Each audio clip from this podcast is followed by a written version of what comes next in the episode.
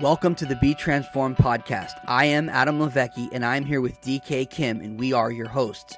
Thank you for joining us. We are in this space to help you renew your mind and transform your life. We will be having helpful, honest, and hard conversations about culture and the kingdom of God. These conversations will help you to not be conformed to this current culture and will help you to grow in Christ. Jesus commanded us to preach the gospel and make disciples. This is an ongoing digital discipleship discussion. If you find this helpful, please subscribe, review, and share the Be Transformed podcast. Episode 12 Relevant. So I'm super excited for today's episode. Today we've got some special folks that we love with us today. So state your name, gangsta.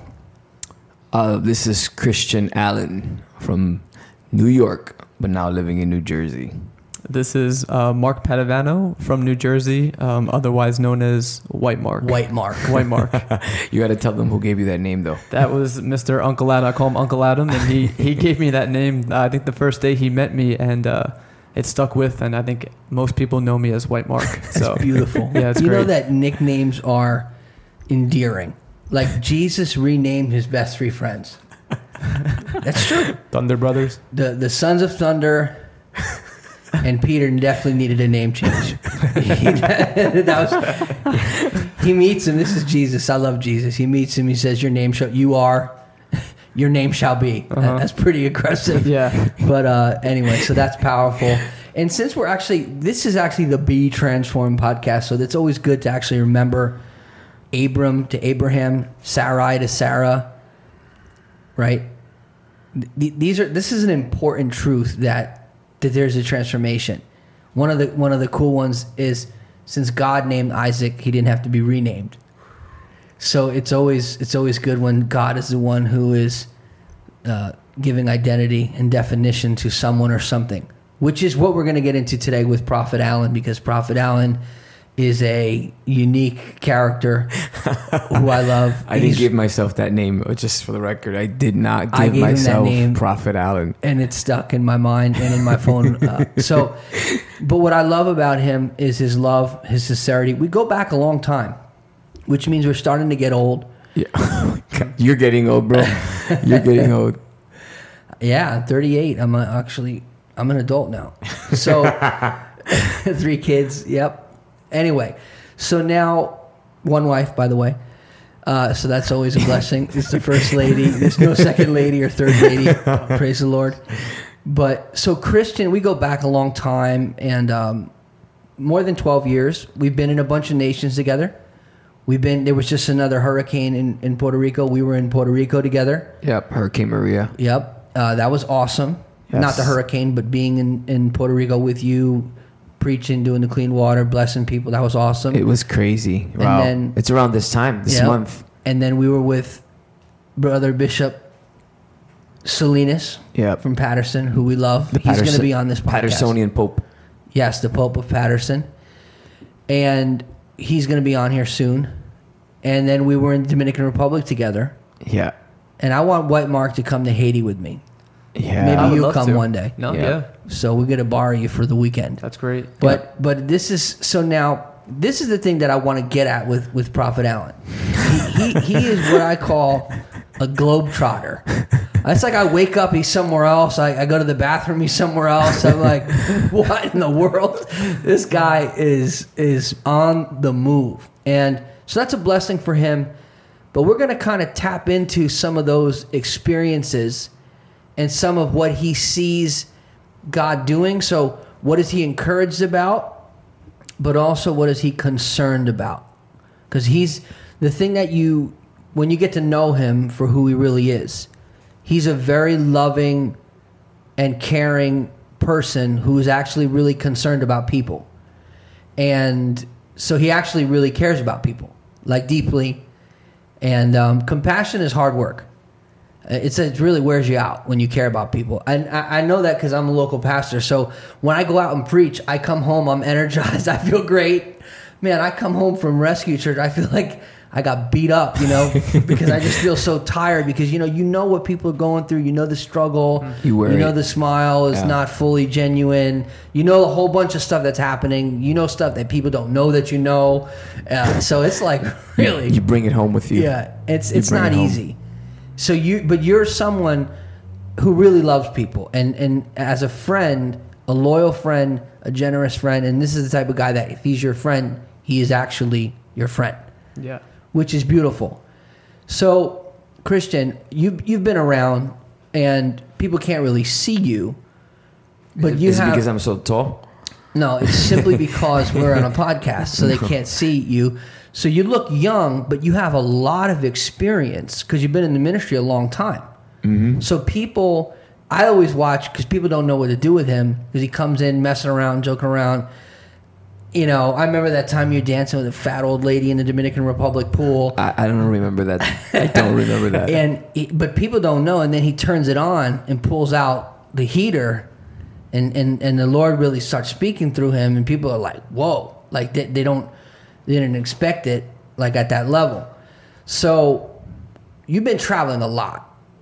What are you? Let's talk about first. What are you encouraged about as it as it relates to the global church?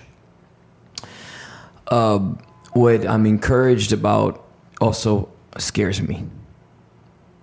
And it's that America is losing its platform as the main mission movement around the world. And I'm encouraged about it, but it scares me because I believe that America is blessed because of the amount of missionaries that we send and how much we support missions around the world but I'm also encouraged because I believe that America needs a reset in its church, and the kind of church that we're producing is not the kind of church that's in the Bible. So uh, Agreed. that's what I'm encouraged about, and that's what also scares me. Yeah. Yeah, I don't know if that was uh, No, a good introduction to No, this podcast. That's great. That's awesome. he just dropped the bomb on us right away. Yeah. Yeah, sorry. So sorry. but- so no, it's awesome. Um, I think what's if we're honest, I'll just be honest. You know, I think one of the things that's honestly a little scary about this is that the downward spiral of America will eventually touch our way of life. And I find that people um, people have it takes a while for people to become responsive. But I personally think that when our way of life is profoundly threatened, like our abundance, our options, our prosperity, our comfort, I think that that could be the thing that God uses, not that he sent, but the thing that he uses to wake up a sleeping bride. You know, the church um, I think that there's really two models of church that are dominant in the earth today. And today, even after we, we get out of this, we're, we're going to a life group, and I'm going into Ephesians 4 in the life group. And it, there's, there's, there's in, in the Ephesians 4 mandate, there is the apostle, the prophet, the pastor, the teacher, the evangelist for the equipping of the saints. And when you look at that, it's basically training. But we've went from training to entertaining. And i think that that it's a completely different model. And and i don't think that we shouldn't have excellence. I don't think that we shouldn't be good on audio visual i'm not i'm not against that. I'm not. But i think when all of our efforts are put in that direction it's a misdirection of effort energy um, manpower resources money it becomes something that doesn't produce what Jesus died for. I think it's a mishandling of anointing, and it's a mishandling of of the kingdom of God. It's using people who are called to disciple others and using them to entertain people, and I think it's very dangerous. And I and I see it coming to an end. I see it coming to an end very soon. Yeah. That's awesome. So we're gonna we're gonna pass the ball here to White Mike, White Mark, White Mike, White. White Mark, and we're gonna ask White Mark about his white privilege. Because Oh, he my works goodness. for a Spanish guy. So A- that, a how half- did that half white privilege Latino. work? That's yeah. half I thank God that he's only half Puerto Rican and The he other has the other half is Italian. So So you can accept it. I get half his craziness. That's it. Yeah, come other- on. which- so your which half? parents can accept it. Huh? They He's half accept Italian. it. They accept it because he's got the Italian. in him. He's him. all right. He's Nah, a paisan. He's great to work with. I got to tell you a funny story. I was getting ready to buy a car and I was looking at an Audi. Really? And this guy's a long time ago. This guy looks at me and goes, Hey, you a paisan? And I said, I am. He goes, I can't sell you an Audi, man. They're no good when they get high mileage. You got to get a Benz or a Beamer. Oh my goodness. so, anyway, this is the thing. This is why I have a tremendous amount of respect for White Mark. I want to declare that over the airwaves because he's becoming someone in the kingdom. Yeah, no, that's true. Let- let- let- can I can I share with you why? He um he he's respected in other nations. When I walk into nations, they actually ask me how's Mark doing. They actually ask me how White Mark is doing.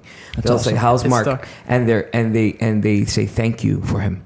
And and other other ministries, literally, they're this. I think just recently, a pretty big ministry. Uh, one of their pastors was here this weekend, and uh, and when they left, they were like, you know, they were so blessed by by his service that they Mhm. even sent them a, a pretty nice offering. So it's That's like awesome. he's becoming like someone who people know and recognize. Yeah. And and what I love about him is that he doesn't look for it. That's he's awesome. not. I had an assistant who was waiting for. Um, who was waiting for a moment to to see To like shine. no, I don't know if he wanted to shine, but I think he was waiting for, you know, like uh, like the, the time that we would be out there on TV and and in these big places, and, and he was so excited about the big names, and it's so refreshing to walk with someone who could care less about who is in the room, and uh, and that's definitely Mark. So I, I, I bless his life. Yep. We love you, man. We're I am pro. You. you. know, Christian knows that I'm not really someone that likes people. No, you don't like people. And I love people, but it's like I don't have to like everybody. I just really love him. you and tolerate like a lot of people. You I like. I love him because I just feel his love, his sincerity, and this is the thing to me that really speaks a lot about him, which we have to get back to.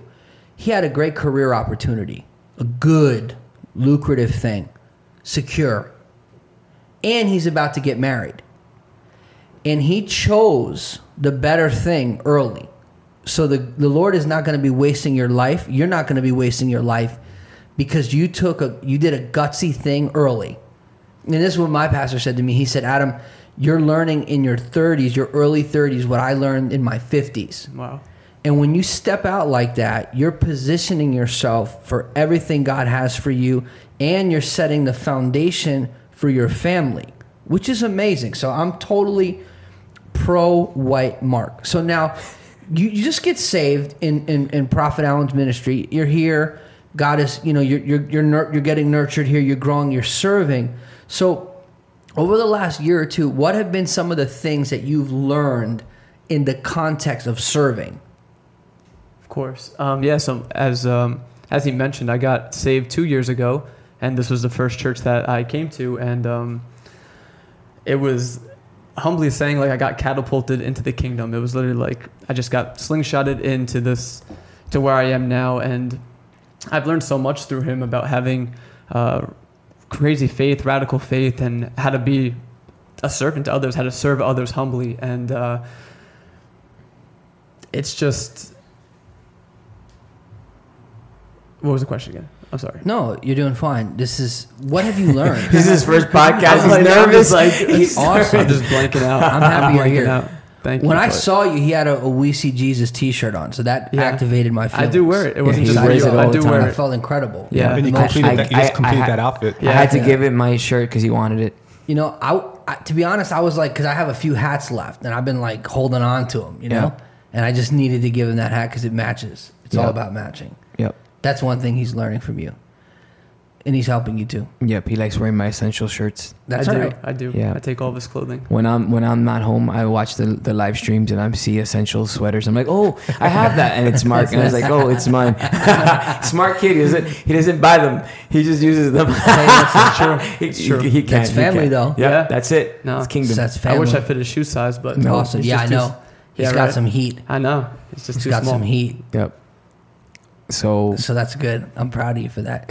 so now, what are we talking about? what has talking you about learned? serving, so- what have you learned? so in What the are you last learning years? serving Um, besides sneakers? besides having cool drip. Um, I guess one of the greatest things that I learned was learning how to put others first before myself. So when I serve others, I think more about what I can do to benefit them and to make them feel welcomed and put aside everything that you know I might be going through throughout the day and everything that maybe I desire to do, but learning to put other people's first and learning to create an environment where people are welcomed and they feel um, at home they feel like their family that's really one of the greatest ways that i've learned to serve others is to take care of them and and be there for them and, and just you know be that that welcoming environment that that they look for so that they want to come back so that they want to be with us more and Yep. The fact checkers have found that this indeed is true. Because I remember when I came here, he's like, You want Starbucks? He you know, I'm like, man, this guy's just started. He already knows. We got you got folks that have been in church five years and they're, they're like late. I mean, that's another message. I'm not gonna be That's saying no whole You new names. I, I may I may be Hispanic, but I'm not. I'm always about being on time. That's important. Yeah. I mean, you can't meet with winners and be late. No. That'd be the last time you ever meet with them. Yeah, I, I've tried to explain this to people. Like, anyway, I'm super. I'm message. super hardcore in this community with um, with serving. I'm super hardcore with generosity too. If you're not a generous person, I don't want you around me. Yeah, Uh, I'm super hardcore in treating others with love, but I'm also super hardcore in being very direct and intentional. Like those are the things that this house has to have. We are a generous community, a community that serves. Yep. But we're very intentional in everything we do and direct. Amen. You're going to hear it if you do something wrong, and you're gonna be you're gonna be championed to do it better. And if you don't want to, then we're gonna help you find a new location. That's just the way it is. No, yes or no? Yeah, no, it's the way it is. I will recommend you another community. yeah Yeah. that's pretty powerful. Yeah, super important that we I don't hope wait. to be able we, to throw people out one day. You know, yeah, we don't waste time. That's awesome. Yeah, It's exciting. You know, because here's the thing. The thing is, like, if you don't take Jesus seriously, what is it that you do take seriously? It's like you have someone who died for you, who bled for you, who suffered for you, and you don't take him seriously. So, what is it that you're serious about? Mm. It, it, to me, it's, it just doesn't. I always say Christianity is a weird hobby to have. Yeah, yeah. yeah. Well, I, I think that we we're learning. Uh, our generation is learning the, the divide of uh, what a disciple is and what a multitude is. The multitudes are going after the uh, the miracles today, the worship set, the lights, the cameras. The disciples are going after the relationship. and they're willing to hear from their master what they're doing wrong. They're willing to to to deal with the realities of you know what they need to do right. And I feel that we're we're we're seeing a great divide, and I love it.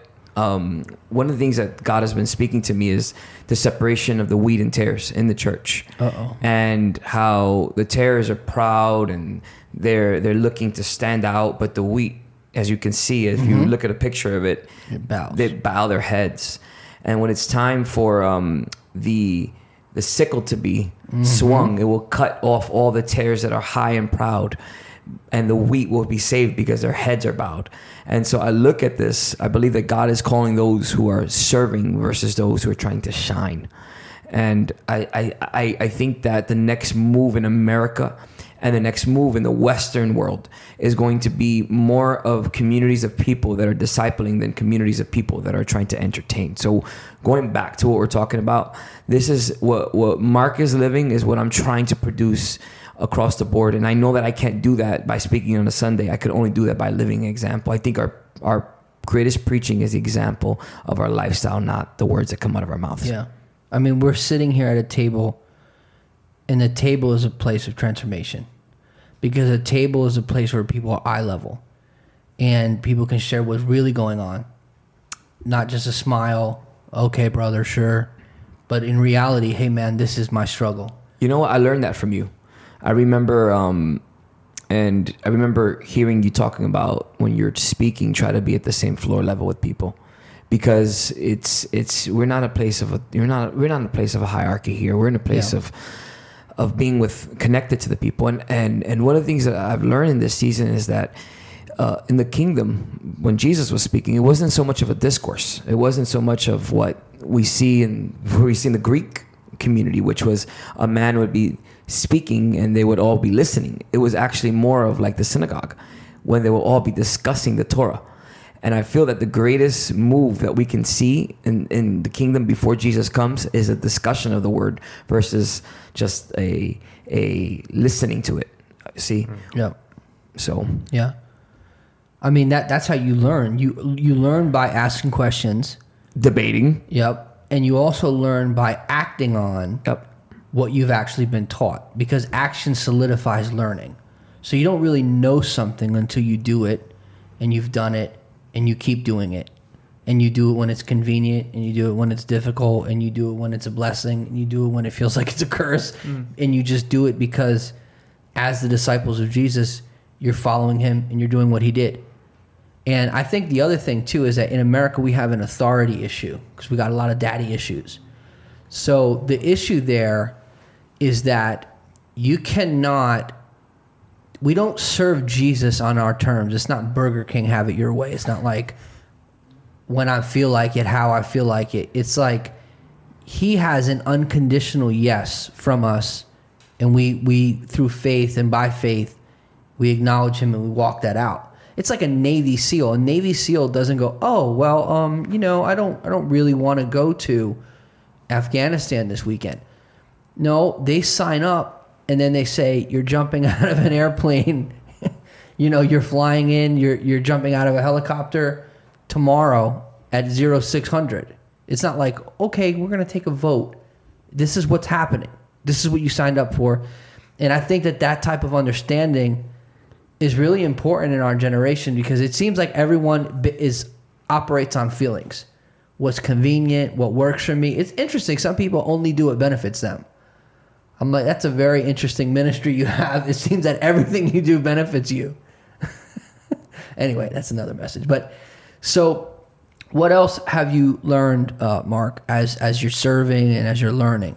um, Chris had mentioned the generosity thing, and that's one of the one of the probably one of the greatest things that I have learned is how to be generous and um, being able to give to others, even when I haven't seen it, even in my own possession. And uh, I've seen that giving to others just produces and it bears more fruit than um, I had before, even making a a decision to bless somebody else. So um, with tithing, even beyond tithing, going beyond the offering, but just being able to reach my hand out and be able to pay for somebody's meal or pay for somebody's coffee or just the little things that add up um, that can make somebody else's day that can open an opportunity to to give somebody the gospel to let them know jesus um, Yep. it really creates a space where um, you can That's create awesome. conversation You know, get to know people it's We don't day. focus on money here. It's just like one of the things that we don't do is we don't focus on money here. Yep.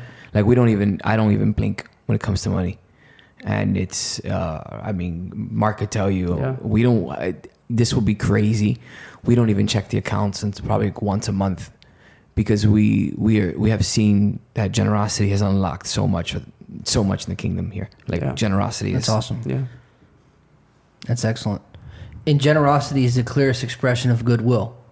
Everyone knows that when you're when you're generous with no strings attached, that is an expression of goodwill.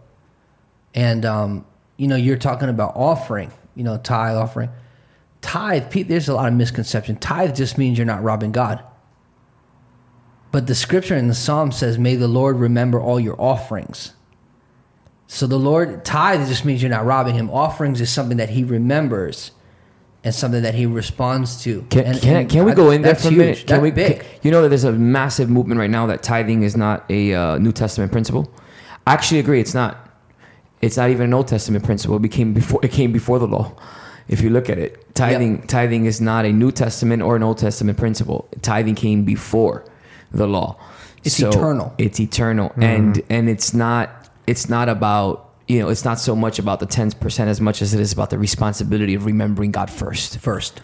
So um, there's a lot of people out there that don't believe in it. If you don't believe in tithing, you don't walk with me. That's just how it is. Yeah. And and I, I think this is good because, you know, recently we had people they wanna they wanna come, they wanna serve. And one of the things that I tell people, and I think that you Christian will agree with me, is that it's very simple. if you're on board, there's three things that you should be committed to besides not like being sexually immoral, not stealing, not beating your wife. Like besides those, there's like a few others like time, talent, and treasure. So if I'm committed to someone or something, it has my time. My talent is the unique skill set, something that I bring to the table that moves the ball down the field Yeah. and it has my treasure. If I'm not invested with all three of those, I am not invested fully. So that's essential. I know old school churches, you couldn't even be on the worship team if you didn't tithe. They wouldn't have that. Where I came from, you couldn't do that. But he also gave people buildings and cars and Rolexes and but I mean, you know, these people don't and and real faith people believe it. They're not trying to, you know, hustle you for something. No, absolutely. I mean, this we live this we live this. I've seen it. I bought a house with no with no mon- with no, I can tell you so many crazy stories, bro. I mean, Yeah. you too. Yeah. You too. I think Mark, you could say how you've seen thousands of dollars come in In and out. and, And- and the thousands mail of dollars comes go out. in, it goes right out. And we even have the story with the house, real quick. We we signed for a house without even um, knowing if the money was in the account, not even having the full amount, but we signed just believing that God would open that door because this is something that He wanted us to have to, you know, expand the church and to to create a place. yeah, yeah. I, I, I'll tell you that story. It was really quick because People need to hear this. Yeah, no, I remember um, during the pandemic, God spoke to me and said, I want you to take every dollar you have and give it to the immigrants, the people who don't, who weren't getting any um, pandemic money. Yeah. And so I believe there were people who took advantage of us, but we still were supposed to give. That's not Wow. what what happens is that it's not my job to worry about what they're doing. It's my job to be the kingdom of God. So um, we started giving, and we came to a place where we were empty. There was zero, nothing in our accounts, and mm, the eldership of this church. Uh, Wait, wait, wait. What? The eldership of the community um, at that time they're no longer existing um, for this reason. Um, they were laughing at me and mocking me for emptying out the bank accounts. But one of our leaders said, "You know what? I've seen God always uh, show up with this man, so we're gonna just back him up." And we had zero in our account. Literally went That's to zero crazy.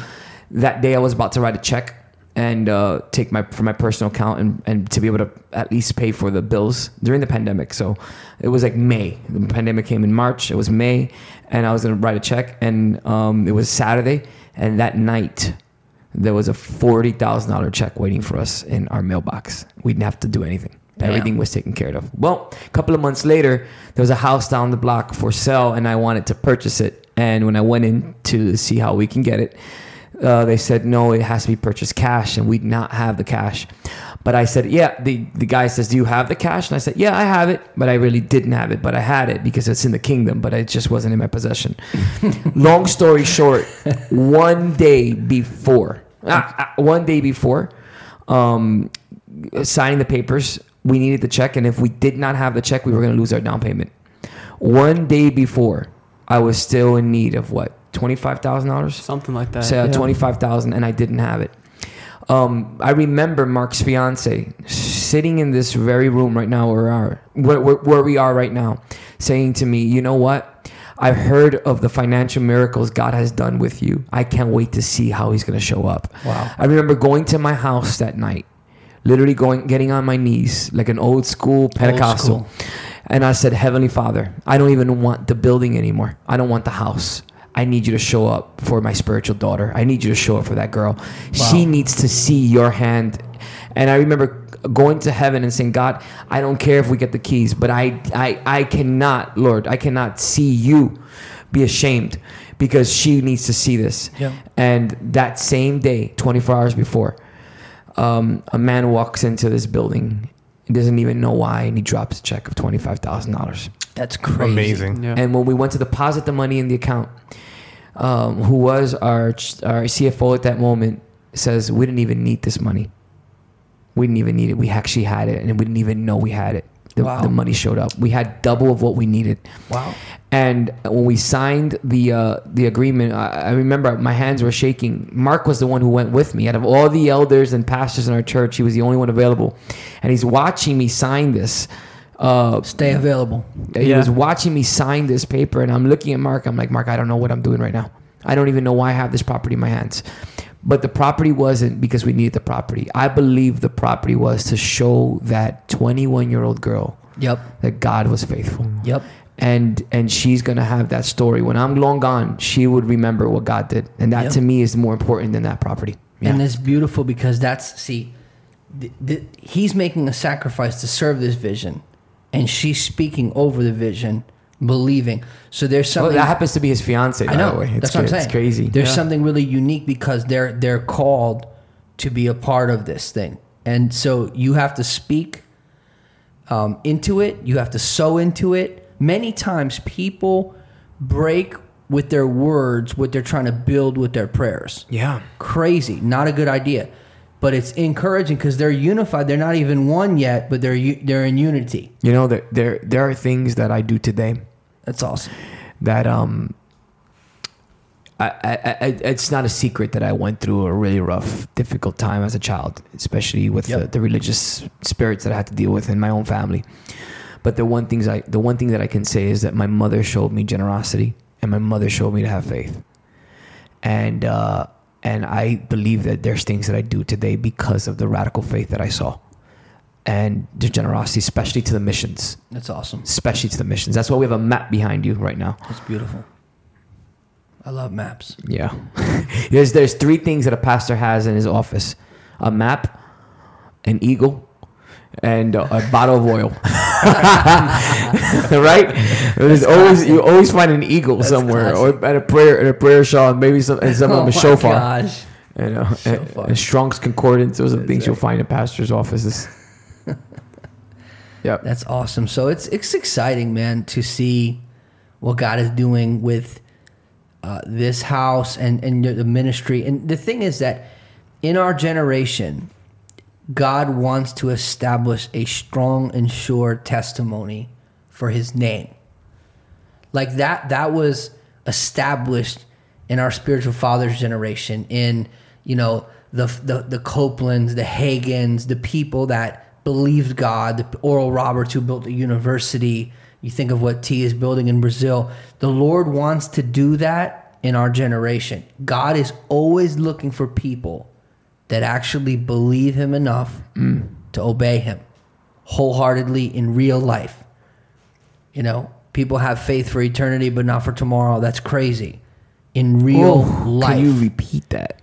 Yeah, people have faith for eternity, but for not not for tomorrow. It's like they trust God with their forever, but not with their tomorrow. Wow. Pe- people people are af- are afraid of their tomorrow, and they're playing games with their eternity. Th- this is a generation that we live in of people. Yeah, it's it's not. So I, I share with you what I love about Christian is that we, we you know we joke around, we have fun, but listen, we're serious. This is not a game. Yeah. This is people's lives. This is people's eternities. This is people's futures. This is people's family. This is not a game. This is generations. Yeah, this is not a game. So, what are? Let's dive back into globally speaking. What do you see happening? So Good. Give me some good things that you're saying. Okay, I. I- you, can I share with you some things prophetically that will be the first time I do this on air? Yep. So the Lord spoke to me specifically about certain continents, about what's coming. Um, as you hear all these ministries here crying out for revival in America, America, you've had enough revivals. Um, we don't need any more. We need reformation. And Yep. we did not do what we needed to do with the revivals we had. And so uh, a new generation has to has to be wiped out. And and I believe that we're going to go into a almost what Israel went through a 70 years of just like a silence and and you're to have to wait. And I think that there has to be, I don't think, I know there's going to be a wipeout. There's going to be a reset that has to happen here. So, as far as you crying out for revival, America, uh, good luck. Uh, what I see happening is even what's going on in China and Iran. Uh, it's unbelievable how the kingdom of God is moving forward in a middle in the middle of, an oppressive of these oppressive nations. Even in Afghanistan, there is such a revival happening. That's a real revival. And so, what I see happening in South America specifically is Brazil. You have about ten years left. You have about ten years left. Of what's happening. Latin America, you have about 10 years left of what of that nice boom that you're going through, that nice uh, you know the feelings that's going on, Yep. people falling out and all the glory. It's beautiful. Everyone's excited. It's it's coming to an end. There's going to be a shaking that's going to happen in the governments. I, I see Russia and China put, pouring their their their heart and finances into these nations, and they're going to take a lot of America's influence away. And so there's going to be a, a, a great socialist movement happening in South America. I actually, the Lord spoke to me about about China and Russia, but specifically actually China, putting people. Uh, th- th- they're not gonna they're not gonna put necessarily Chinese people in front of these nations, but they're gonna put people who have sold their soul to that government, and they're gonna they're, you're gonna see a very big change happening in South America. Now, as far as movement in the kingdom of God, there's going to be a, uh, an awakening in Europe, and there's going to be an awakening in in in Asia. Something amazing is going to happen there. Put your eyes on Asia. Put your eyes on Europe. There will be a it will be something interesting happening in even the nations of Europe where you're going to see conservative leadership move forward. And what's happening in Europe will eventually come back to America. But what you're seeing, what you're going to see in Europe is just going to be a cry out, and people are going to say, we have to do something. I actually find it interesting that why this is happening in Europe. One of the things that you see in Europe now is that Europe invited over the last 25 to 30 years, even the last, um, a lot of South Americans and a lot of Asians to move into Europe. And so now you start to see the difference. Why is this happening? Listen to this. One of the things that Asians do well, uh, specific Asians, of course, to, we want to, you know, specifically speak, is that they actually hold family values the way they're supposed to. So do South Americans. So, so so do South Americans and Yeah. Central Americans. Family is important. You know where that comes from? Those are kingdom principles. America lost kingdom principles. America doesn't take care of the orphans, the widows, but Asians do. South Americans do. And so these principles are going to bring blessings to the places where there are. So this is why I see something amazing happening in Europe and in Asia. yeah. Point so, blank. So I won't. Does that make sense? Yeah, I hear you. I so th- there there's things that you know I, I have opinions, but there's something that I, I agree with that the Lord really spoke to me really clear, and He said the future is Asia. Yeah, I see it. It was like whoa, like what Well, the heck? Bro, what does that mean? If you And look so- at it, where is America in the end times? Where is America's America? not in the Bible. I'm it's sorry. not in the Bible. Why? So you know what that makes me? wha- sorry. Do you know? You know what that makes? You know? Do you know what? No, I don't care what Perry Stone says. Do you know what? Do you know why? Do you know why we're not in the Bible? Because we're not going to make it. We're not going to make it. America is, is just is, is it's not important. Interesting. So let me ask you a question about that. So let's say globally we see revival moving in these other continents, Asia, South America, Europe, and you're suggesting America might go through this like reset. So It has to. What are kingdom folk here supposed to do during that time? How do we participate when we see that going on over there? What do we do here? Like, what are your thoughts on that? Jeremiah chapter 29. Build houses in the middle of Babylon. That's what you're supposed to do. You need to dwell in the midst in, in the midst of all the pain, in the midst of all the persecution you're gonna go to. See, we really need to refocus where our citizenship is coming from. We need to we need to build houses in Babylon. That's what we need to do, and uh, and we need to just wait. There, there has to be a waiting period. It's just hey, if your kingdom you're gonna be okay. If you're generous, you're gonna be okay. If you are discipling people, you're gonna be okay. But if you're the wishy-washy Christian who's trying to listen to a preacher on Sunday and looking to to listen to a good worship set, you're gonna have a really hard time. Yeah, if you're not resolute in your in your convictions moving forward, your, your Christianity is going to be cast to the wayside. You're you're not. If you're not serious, you, then you're not. You know, you're not going to be able to stand. Th- This now, is I personally don't have like I don't have the same because I, I don't know what he has a view about with end times. I don't. I we don't. I don't know, but I I think that I'm not rapture ready. yeah, I'm not into the rap. The word rapture is not in the Bible. But what I want to say um, to this situation and to what we're talking about is that the kingdom is increasing no matter what. So that is historically and globally true. It, it's not like, even if you look historically at nations that persecute the church, within one to 200 years, those nations fall apart. So as long as Christians in America are Christian first, we're good. If you're American first, if you're Korean first, if you're Italian first, if you're black first, if you're a Democrat first, if you're a Republican first, it's not going to work. Christianity only works when Jesus is first. And I think that that is the, the most important thing that needs to be communicated as it relates to moving forward. Like, God is going to be first in our life so that when everything shakes, we don't. We have received a kingdom that doesn't shake. So, we are the ones who are supposed to be leading during turbulent times. We are the people that the world is supposed to look to and say, wow, I see solid, I see a solid guy. The world is full of, you know, anxious, afraid people. They're not. The world is full of depressed people.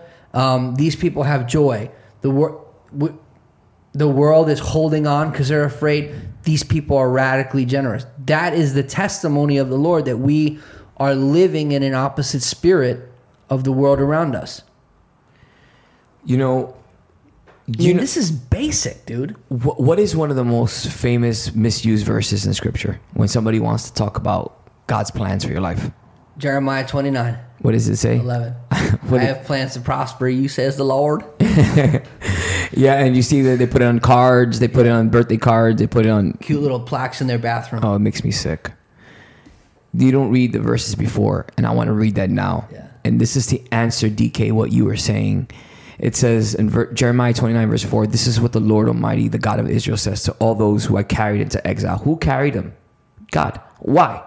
He wanted to wipe out a mentality. That's what it was. He wanted to save a nation, but he wanted to wipe out his spirit. And he says, build houses and settle down, plant gardens and eat what they produce, marry and have sons and daughters, find wives for your sons and give your daughters in marriage, so that they too may have sons and daughters. Increase in number there, do not decrease. Also seek the peace and prosperity of the city to which I've carried you into exile. Pray to the Lord for it, because if it prospers you, you too will prosper. Yes, this is what the Lord Almighty, the God of Israel, says. Do not let the prophets and diviners. This, mm-hmm. did you notice that he said the prophets? Who are the prophets? Who the prophets belong to? They're God's employees. He said, Don't let the people who come in my name try to tell you what's happening here. Trump's coming back. Trump's coming back. You know why they want Trump back? Because they want their economy safe. Yep. Because they want their church on Sundays not to be persecuted. Because they want they they they, they want their comfort. Yeah, I want him back too. I like Trump. I, I did too. He was it was easier. But guess what? But I have more work to do now. And and For and- me, I don't I don't really feel like who's in the White House changes my mission. no, because the king is still the king. You know. And so it says, it says, don't let them fool you. Don't let them deceive you. Do not listen to the dreams you encourage them to have. Does that make sense? Do you want to have a rally pray for the peace of Babylon? Because you know they always have the Jerusalem one. They- Oh. Everyone wears yarmulkes. Christians wearing yarmulkes. No, I love it when they bring their flags and they bring it to the to the to, to the courtyards outside and they there's shofars and they're saying Jesus come and move in this city. Honey you are the movement that Jesus wants to to, to bring and you're over here waiting for him. What do you want him to do? You want him to come down on a white horse? He's coming. He's coming. But he's gonna say to you listen you're an idiot. I called you to preach the gospel and you're over here singing kumbaya songs and woeing and and and, and shaking and shivering when you're the movement. They, uh, it says, "This is what the Lord says: When seventy years are completed for Babylon, I will come to you and fulfill my good promise to bring bring you back to this place." So I want you to go through a seventy year period where you're going to be wiped out and cleaned out, and and your mentality is going to change, and then and then I know the plans I have for you, plans to prosper you. But that's not the pros the prosper the, the moments of prospering is not going to come until the seventy years are over. So stop fighting for for what you want and start asking God, what is it that you want to do in the middle of all the persecution? and let's let's dive into that passage and take it to its root where where it finds its eventually its fulfillment. Daniel begins to pray Yeah. because Jeremiah was a prophet and Daniel was a little boy. So now Daniel's in Babylon. He begins to pray, he begins to seek the Lord. Twenty one days, the angel breaks through, and uh, the Lord is like, basically, um, it's not going to be seventy years. It's going to be seventy times seven. So he went from like bad to worse. And you know, the, the thing there, the principle there, it's the same with the children of Israel. They turned about an eight day journey into 40 years because of their rebellion. Because they came out of Egypt, but Egypt didn't come out of them. And they died in the wilderness, and their leader died in the wilderness, overlooking what God had promised them, but they couldn't enter in. You want to know why their leader died in the wilderness? Because the voice of the people became greater than the voice of God. and also he never dealt with his issues. He had an anger issue. It cost him his house in Egypt and it cost him his house in the promised land. If you don't deal with your internal stuff, it's going to deal with you. It's going to curse your future. So that means that there, there's so many of us that are called, and we have the anointing to go, but we may not make it. We, we got to deal with the internal stuff. interesting. it's a priority. Like people always So that put free will is is it's true, right? So Yeah, it's, it's- not like God's up there choosing everything for us, right? the almighty manipulator. you know, right? No, that's not him. Sorry, Calvin. God is in control. Sorry, before God gave you a choice, but anyway, and he's you're going to have to give an account for that choice. So he is in charge. Oh, That's scary. he is in charge. He, but he's not the almighty can, can manipulator. I can I ask you a question? Are you not freaked out about the day we go to heaven and he starts asking us what we did with everything that like especially as a pastor, like people don't understand how real that is. Like what did you do with this community? Uh you're like it's real. We had conferences. Yeah. we, we, we, we offered K cups in our Yeah. on t- Sundays at 10 a.m. yeah, it's it, there is a level of urgency and sobriety that needs to be the, the pulpits need to be gripped once again. Um, Finney said that as the pulpit, so goes the nation, and so when you when you look at people, you know, in America, people are obsessed with like you know the pedophiles in Washington D.C. getting exposed. Do you know how many pedophiles there are in the church in the pulpit? So we're like, they're gonna expose Washington D.C. Uh, I saw it on the internet. Yeah, they're gonna, and it's true, and it's sick. But the church is full of wickedness, perversion. We tolerate Jezebel. We, we, we need to repent. Judgment starts at the house of God. The, the first people that get struck in the book of Acts, they leave Peter's revival meeting in body bags because they were pretending to be all in and they weren't. Yeah, it wasn't about the money, it was about the heart. No, it was about the pretending that they gave everything when they didn't. God does not like hypocrisy, especially when something is at its foundation level. So the church is being formed. So the foundation has to be solid. So God has to immediately remove that. So a- anyway, I I um I think that we should be hopeful and not just give up and we should contend for the faith. Well, well, you, you called me a prophet, and that's what we do. We do the whole hammer and fire and bring it down. You Yeah. know, so so Yeah, that's good. That, that's that's. I mean- I'm, I have to scare people. It's my job. That's okay. But but I I'm what, just kidding. what I think I'm just kidding. what I'm hopeful. It's fine. I'm hopeful. What I what I think with that, one of the things that we have to know about God is that the heart of God is like He's a father, and when I tell my kid, "Listen, man, you better watch out," it's because I it's because I don't want to punish them. It's not like prophecy is not like the "I told you so" of God, you know, and I want to just give you a miserable time. He warns us so that we'll turn, so that we'll repent.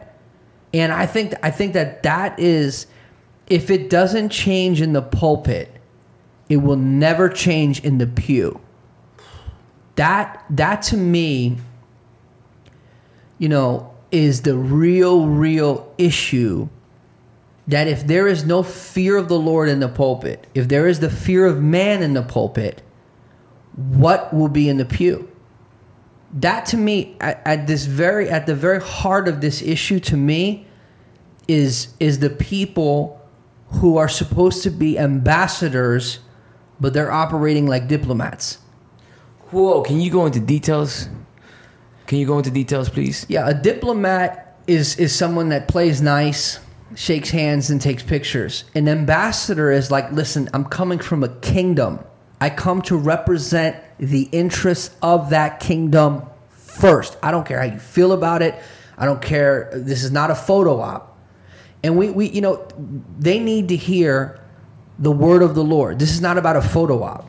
Like this is not about like who can I take a picture with so I look, you know, more influential. This is like this poor person has no insight, no wisdom, no revelation, and no solution. And when you hear the politicians talk, there's n- they have nothing. So it's not about me going standing there looking cute with them so more people follow me on Instagram. It's about them hearing the word of the Lord. That's what that's what is necessary. And so basically we're talking about two operating systems. We're talking about the house that equips and it's and it's rooted in the fear of the Lord and the sense of responsibility, or you're talking about the fear of man, which is about entertainment. So we never think about how does Jesus feel about this service. We're like we got to make it shorter. It's got to be light and sweet like the coffee. It, it's got to, and that is not producing disciples. And and I'm not against you know people being influential or wealthy, but the whole celebrity culture has done more to destroy the church. That in our own immorality has made our testimony look like a joke. And the historical thing, here's here's the thing that I want to say, because I, I can't listen to what Christian said and say, oh, God told me that, and I agree. So I have to process it before I even know I agree with it. So I'm not going to argue with him or say I 100% agree or I don't, because I, I, I I'm hearing that I, I heard the the witness of the spirit for Asia. I really I really am on that. I think that America is really playing with its future and it's very scary because it will affect our children and our way of life. I also think that we're going to have an ability to actually walk out our convictions and not just talk about it. So that's that's a good thing. But the thing that is historically sobering, very sobering for people who know history, is Jesus said to the church at Ephesus, if you don't repent, I will remove the lampstand. And this is challenging and this is scary because modern day Turkey is like 99% Muslim. Okay? What happened? The lampstand was removed. Wherever the lampstand is removed, you see Islam becoming dominant. You, you look at Europe, the amount of Muslims the amount of what used to be a church is now a mosque. The that is that is a that is a serious thing. Muslims also, um, you know, they have seven to eight kids. Christians have none. One, two. They, they say we have 1.5. Yeah, one point five. And so, and I'm not saying like if you don't have twelve kids, you're a bad Christian. I'm just saying they will democratically, with no violence, just outvote people, and that is that is because they have a worldview of dominance. We have a worldview of we want to fly away. I mean, this is crazy. But my point, ultimately, what I'm saying with Ephesus, with the lampstand being removed, is that God would rather not be me- represented than misrepresented. Yes. Mm-hmm. Yes. Yes. So that that to me, like when I hear what he's saying, that to me sits inside a historical. We are really really playing games and it's like our children and their children are going to pay our debts Adam- and that's no good that's Adam- the opposite of inheritance I, I remember about two or three years ago, right? Actually, a year before the pandemic, I was in my room.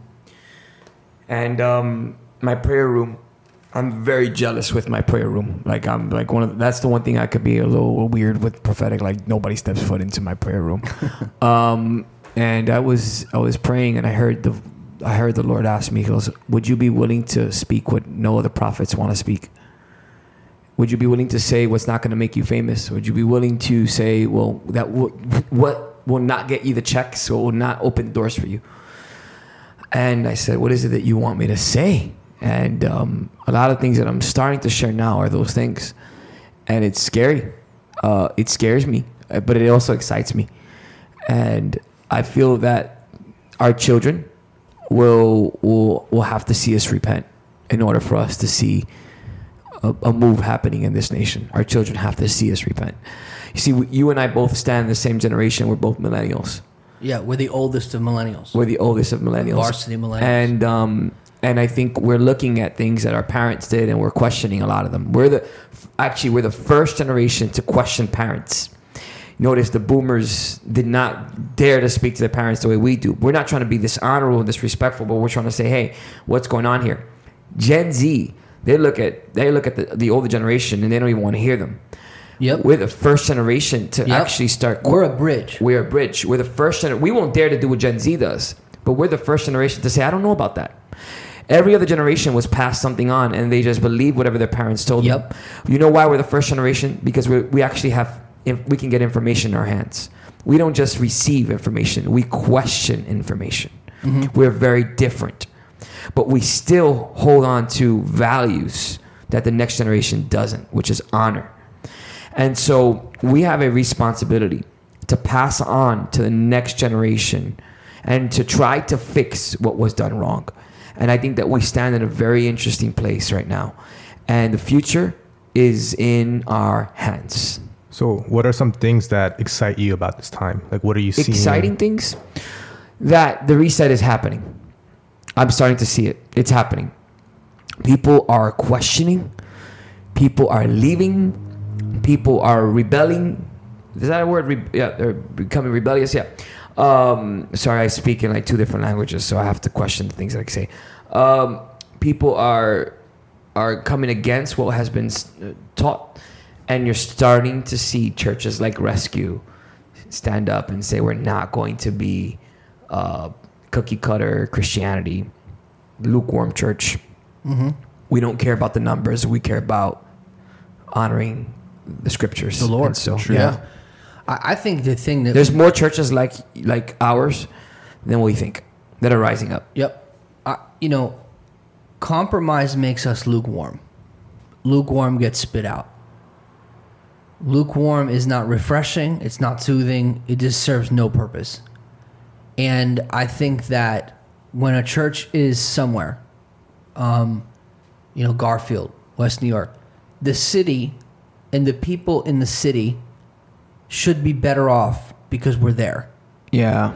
So I think one of the things that we've got to ask ourselves as it relates to discipleship, we've got to remember what did Jesus do? Discipleship was in the context of advancing the gospel. So who's better off because we're there? Like there's some churches that if you remove them from the city, the city would not know that they're gone because they've never been there. And part of that too, I think we have to because it's easy to be critical of churches. But I think part of that also too is has to do with zoning. Because when when you know, if you look and you go to old cities like Newark, Paterson, you see like four churches on four different corners. What that meant was No, four churches on one corner, and then three of them in one building yeah, and then because they rent from each other. Yes. But before that, like when you go like old school denominations, AME, Methodist, different things, that meant that at, at one time, God was moving, people were interested, coming, and giving. Because you don't buy buildings without giving. So all that stuff was God was was was moving and, and and so that was a good thing. But what happens is after that error, it's very difficult now to put a church in the center of a city. Zoning won't allow that. So what they do is they push you to the outskirts of the city and they say this, you will have no influence on the life of this city. Go do your church in a warehouse, leave us alone. And then we have no voice in a community because we're not in a community. And so, you know, it's so my point is that there's things that we will have to do intentionally that other generations were able to do organically because of zoning, because of different things. So I think that it's very important that we know the season that we're in and we use what is at our advantage to be present where people are. One of the things that we need to do is that we need to stop allowing uh, the government to disciple our kids. Yep. We need to take discipleship back because it's not education; it's discipleship. That's what they're doing. They're discipling your children. Yep. Education is a discipleship. Yeah. and we need to take education back and we also Excellent. need to take listen if there's anything that the catholic church did Yep. is they put a school and a hospital everywhere They were 100 years ahead of the Protestants in that. and now uh, what are we doing okay harvard what was it was it catholic Christian. Christian, yes, it was a Holy Spirit. Christian. All Oh, the yeah, ga- yeah. all the let me just say this with what you're saying. All these liberal schools now, they were all birthed in revival and moves of God. So when the testimony of the Lord no longer is there, then this humanistic stuff is coming. Then they're lecturing us from universities that were founded by Holy Spirit fire and revival. And they're lecturing us from these universities. So what do you mean? So there's a new pastor on the pulpit?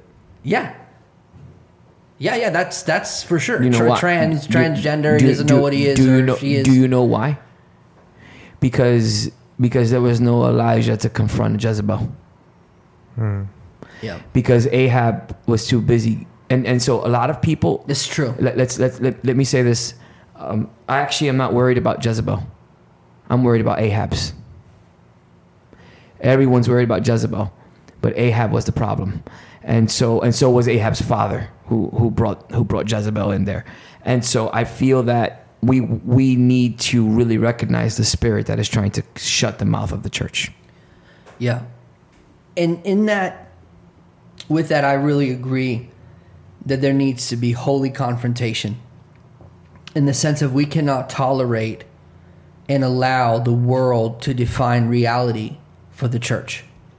The church needs to be the conscience and the moral compass of the nation. But when the salt loses its savor, that's dangerous. I mean that that's that's really what what we're at right now is like in what he says is like you know we don't need a revival we need a reformation. Yeah, it's true because we are so far gone that people don't realize how far gone as a nation we are. And how fast it happened. Yeah. The, the pandemic proliferated perversion, wickedness, fear. A lot of things were radically accelerated. And we have to we have to really understand that. But what I'm hopeful about is one of the things that's amazing about pain, whether it's physical or emotional, it is the notification that lets you know something is wrong. If we can speak to that and actually have be helpful and have wisdom and supernatural solutions for people then i think that we'll see a boom which that's what i'm expecting. You know i've, I've personally felt the lord say get ready so i'm i'm i'm not you know i'm not really worried about the future moving forward See, yeah, I, I believe in the revival, but I don't believe in oh people are gonna walk out of wheelchairs and they're gonna fall on floors and there's gonna be prophecy and gold's gonna start com- coming out of hands and oil is gonna start flowing out of the walls. i'll take it Cute. Um, Cute. he's taking my I think the against me. revival we need is the literal dead church to come back alive. We need the fear of the Lord. Like if the Lord would say, Adam, I'll do one thing for you. I would say baptize my generation in the fear of the Lord. Because honestly, I mean it sounds selfish, but that'd make our job a lot easier. If there's if there's okay, so I want to go around this room. If there's one thing you can, and I'm not running this podcast, but sorry, We're here. But if there's one thing DK you can have right now from God, what would it be? I want to ask you all that question. One thing, Yeah. Just his presence. Okay, but what does that mean? In what sense? I think just on the daily that, like, like I have knowledge and confirmation that everything's in step with him and he's not away from me. I don't know if that's too vague, but just No. like like a dwelling, like he's just constantly dwelling. I just I just feel like when I'm Jabez prayed for that. Yeah, mm, that you would be with me. Yeah. yeah What would you want, Mark? I would have to kind of go off of what he was saying, and the first thing that came to my mind when you asked that question was um, authenticity with the Lord. So I, I feel like being new to this, but um, I feel like having more of an authentic, um, just time with being with the Lord and not being so. Uh, sometimes it's not always, but fabricated and based off of the emotions and looking for something, but just having that authentic uh, time of worship, just knowing that the Lord is there with us and and being with Him is something that would really be something I'd ask Authenticity, for. presence, Authenticity. authenticity. What about you? I was waiting for you to go. So I'm gonna be. I'm gonna say. I just said it. I'm gonna say it again. The fear of the Lord, and now I'm gonna say why. The fear of the Lord is the thing that gives a person discernment. The the fear of the Lord is the thing that allows my heart to respond to God correctly. When I have reverence, I'm positioned for revelation. In the kingdom, everything happens by revelation. I cannot respond to what hasn't been revealed to me. Like as pastors, we can look at people and just want to just bang our heads against the wall. But the reality is that people cannot respond to revelation they don't have. So with the fear of the Lord, favor comes, faithfulness comes, finances come. Everything Dude, it's so good. Dude, the fear of the Lord is clean, enduring forever. The fear of the Lord is to hate evil. For example, let's say someone has real bondage in their life, and I've been there. I've done all types of wild stuff. The fear of the Lord is the power to get free of anything. I mean, the, Praise Jesus. so so to me, like it sounds selfish, but it's like the fear of the Lord will cause me to walk before the Lord faithfully, So good. right? That's what I want, right? So good. so so to me it's like if if if if the lord could show up like with a, just a holy ghost wrecking bomb man i just say come and wreck the place with the fear of the lord. Oh. Just wreck the place. Like that like i'm in for that. Like come crashing down on us with heavy weighty presence and the fear of the lord where people let me tell you this. When was the last time you saw someone come to the altar and confess sin in the fear of the Lord, broken over their own sin? Now they're like, oh, it's my trauma, it's my this and that. Bro, have you ever considered repenting? I mean, I, I know I sound old school, but have you ever considered that the nasty habit that you have, God sees that? Like, like, uh, have you ever considered that that sin is offensive to God Himself because He gave His Son?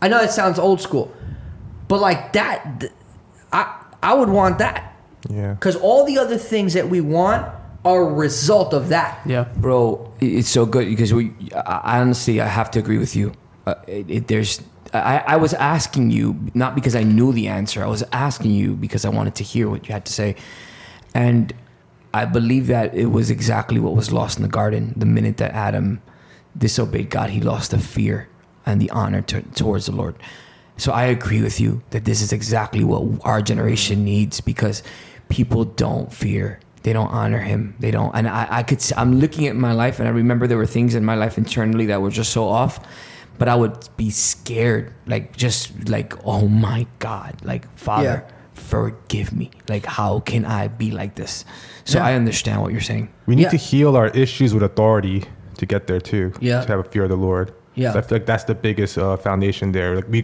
we don't even have authority that we respect in our lives. How can we even have fear of the Lord? Y- you know, I, I think about the old generation and uh, the miracles that we used to see back in the day, we don't see anymore because we don't have that fear of God. Remember when people would didn't need to go through six months of counseling, the Holy Spirit would show up. Yeah, we And cast the devil out of you. you're, you're done. like you walk straight. You don't look like a tootsie roll anymore. Yeah. Like it, it was, it was, it was different. It was different. Yeah. And why do why don't we have that? Because the We- fear. What does the Bible say about the fear of the Lord? A lot. It's It's, the to hate beginning- evil, yeah. depart from evil, beginning of It's wisdom. the beginning of It's- understanding. It's Yeah. so good. So uh, can we pray that? That's just so Yeah. good. I mean, that's how I, I just say it. I got free of stuff like that. God's Free- watching you. Yeah. Bro, my mother used to, used Yeah. say, I may not be able to see you, but the Lord sees you. Bro, I would I would always feel like you tell her. She would she would make believe. She'll go on her knees and she's like, The Lord told me what you did yesterday. And I'm like, You better shut up, Jesus. So, uh, Jehovah Nisi, Jehovah Sneaky. Like, no. no, Lord. Yeah. No, I mean, listen, this is important. Mm-hmm. This is essential. This is the thing that leads to longevity, legacy. You know, this is really The fear of the Lord begins by knowing who he is. You can't be afraid of something you don't know. no. when you start knowing the power, you start knowing who he is. It's so so important, Yeah. so important. Yeah, You know, the only thing that Jesus said to be afraid of, we refuse to be afraid of. We're afraid of everything else. Mm. he said, be, be, "Fear the one who can cast your soul into hell." We're anxious about every other thing, but but God. yeah. You know, David said, "I thought of God and I was troubled." We we need listen. If the truth doesn't trouble you, it won't transform you. Like I don't know if you ever read this, but sometimes you pick the Bible up and it's like Jesus has you taped to the chair and you're getting gun whipped by the truth. It's like, are you going to respond to this and change, or are you going to keep playing games? See, I think is that our nation, our nation, our generation. Sorry, our generation is so um, based on feelings, Feelings. not on truth. Yep. So it's how I feel, Yes. and it's how does it make you feel? That's that's that was indoctrination of our education system. Yeah. Everything was about feelings. That's really dangerous. Was about feelings. That's why we they don't they don't have first, second, and third trophies anymore. It's all participation awards. That was the worst thing. we which is a mass production of losers. To be honest, Everybody wins. No, everybody doesn't win. no, it's true. There's one winner. We all clap for him Yeah. or her. Yeah, Zoe Or says it. that second place is the first loser. Oh my god. My daughter. Yo, your daughter is your daughter. You know who she is? She reminds She's me of my mom. Your mother with Yeah. blonde hair. Scary. Yeah, She's scary. your She's mom. brutal. She is. She brutalizes people with her words sometimes. she's not. She's not like her mom. She's like her grandma. Yeah, she's tough. You know, she's like your your your her great grandmother. She's like your grandmother, bro. You remember your grandma? she's too wild. your grandmother. Your grandmothers. wild. Your grandmothers. One was dignified. The other one was one was Bergen County. Other one was Essex County. I've had the, I had the opportunity to meet his grandmothers, and um, one of them, when I walked into the house, she had a Fair Choice Awards. Wild. She's Oh wild. my My gosh. dad's mom. Oh she's my God. wild. Cute If you think woman. Loved her. If you think my her. dad's wild, she's Oh man, She's next How can you do? Could, before we go, can you do a good impersonation of your dad? How would he talk about what's going on right now? hey buddy. Yeah, man, it's not good. It's not good. We're going down. We're There's going lot- down. There's a lot of confusion. you don't know if they want to be a man or a woman. We don't know what they are. So Yeah, here's, here's a question for the for the pastors, pastoral question. So someone listening here is like, man, I don't think I fear the Lord, but they want to they want to gain that for themselves. Like, what are some practical things that you recommend for them to? Get to know who he is, because if you know his power, see, it's not a fear of being afraid. It's a fear of reverence and honor. When you walk before a king and you know that that king has authority over your over your life, when you know that that king has an opportunity to put you somewhere for the rest of your life, you know what? No, let's go. Let's let's bring it to America. When you walk in front of a judge, you're not gonna, and that judge can determine whether you're gonna pay a lot of money or you're gonna go to jail. You're shaking. You got someone to like look at you like, okay, no, you better act right. It's that it's that reverence and that honor. Yeah, Yeah. Adam.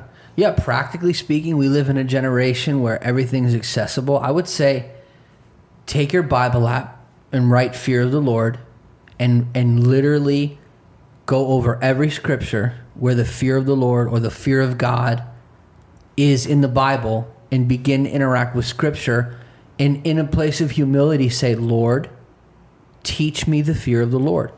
Because the fear of the Lord is a choice, it's not a feeling and this is this is like one of the one of the things that I pray. This is practical. I'll say, Lord, I receive your love today, and today I choose the fear of the Lord. Today, Lord, I thank you that I am surrounded by favor like a shield. I thank you that goodness and mercy is following me. You know, you, you got to pray. You got to get you got to get the word in you. You got to get the word in you, um, and you got to just ask God. God, teach me teach me about your love teach me about your fear Te- teach me how to you know respect you and give you the place that you deserve in my life i mean this is simple this is 101 basic christianity Absolutely. And if you have a hard time with that, I got another thing that you can do. PacSun and Nordstrom's, and uh, they sell these Fear of God shirts.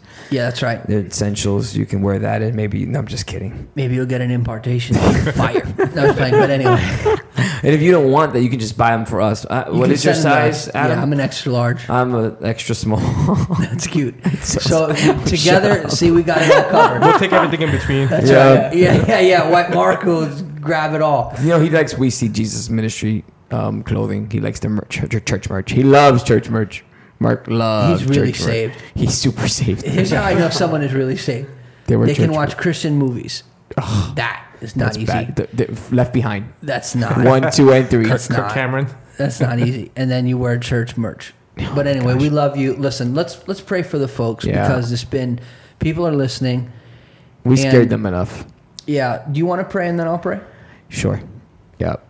Yeah. Father, in the name of Jesus, we come before you. We come before your throne of grace, Lord, recognizing that as much as we fail, we still have you as our as our lawyer, as our father, as our judge, as our king. You are all of that and we have the Holy Spirit as our advocate as well. And so Father, we ask you right now that as those who are hearing what has come out of our mouth, that they don't go into a fear that's unholy, but that they would go into a fear that is holy. And Father, I pray that you help us in our unbelief at moments. I pray that you help us with the areas in our lives that are unsurrendered to you. And that we can use this moment as an awakening to go back to the original plan, which is to seek your face, Lord. And I pray that in Jesus' name. Amen. Lord, I just pray that the spirit of the fear of the Lord would come upon the listeners and that their heart would respond to you correctly Yes. and they would have discernment and that they would move forward in the plans that you have for their life. In Jesus' name. Yeah. Yeah. And I just sense that uh, someone is watching or listening to this right now, and you're automatically thinking that this is for somebody else, that this is for you. You need to take this for yourself. Stop deflecting and thinking, oh, I want to send this to this person so they can hear this. No, no, this is yours. You, you keep on deflecting the areas of your life that you don't want to deal with and you position yourself in a place of leadership when you actually need to put yourself as a servant right now and you need to stop being um, you need to stop being Mary and you and, and and you know Martha at moments was she was doing things wrong but Jesus was the one who had to confront her not Mary. And so I need you right now to take what was said and not worry about what Martha's doing. You need to right now allow Jesus to speak to your heart speak to your mind and deal with it. This is not for someone else. This is for you today. Boom. Thank you, uh, Pastor Christian and Mark, for inviting us to no your no no home. white Mark prophet White Allan Mark, Prophet Prophet Allan. Allan, white Mark But before we sign off, you want to share a little bit about you know your ministry here, you know, for Yeah. anyone that might be in the area. Um, yep. I belong to a church called the Rescue Church in No, West. New York. don't say that. if you're listening right now and you're from New Jersey, Rescue Church is the church you want to be in. It's an amazing So church. generous. Um, I'm not joking. It's an amazing church. My name is Christian. Now, if you know someone who um, lives in the Garfield area, we're here at 319 Passaic Street in Garfield, New Jersey. 10 a.m. in English, 12:30 in Espanol, and very soon next year we'll be in Jersey City. So um, that's what's happening, and until the Lord brings us elsewhere. Powerful. Awesome. Thanks for being with us today. Thank you for having me, Thanks for listening. Mark. Say something, Thank you guys. and thank you White Mark also out. to Margarita who's here Thank you, Margaret. helping us out. Thank you, Margarita. Thank you, Margarita. Awesome.